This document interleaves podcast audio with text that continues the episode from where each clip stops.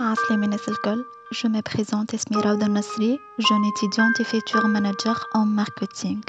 Bienvenue tout le monde dans mon premier podcast اللي اخترت باش نسميه Ouqayet Bicham Ruhak. Et naam, Ouqayet Bicham Ruhak.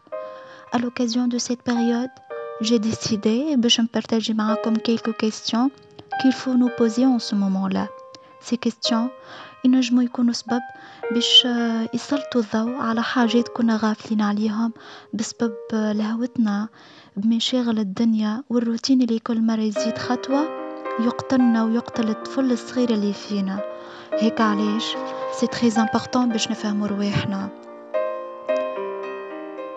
اي سورتو باش كل انسان يرجع خطوة لتالي ويراقب من بعيد تصرفاته.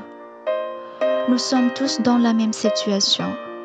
Presque العالم الكل ماناش عارفين شنو ينجم يصير في السوايع القادمة même les très prochains jours. Est-ce que في الظروف هذه احنا ريالمون متفائلين ولا مأيسين؟ علاش ما نشوفوش اللي صاير بعين مامنا مامنا بقدرة ربي اللي ما يخلق الداء كان ما يخلق الدواء. Peut-être c'est une occasion للبشرية الكل باش نفهموا بها رواحنا. زعما احنا ماشيين في الطريق الصحيح ولا لا؟ انت اللي تسمع فيا وصلت لاهدافك ولا لا؟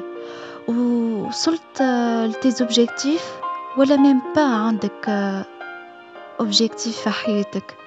اسكو راضي وحامد ربي علي انت فيه ولا لا؟ اسكو متصالح مع روحك ومسامح نفسك وذاتك العزيزة اللي بعثها لك ربي وعطاها لك أمانة بين يديك.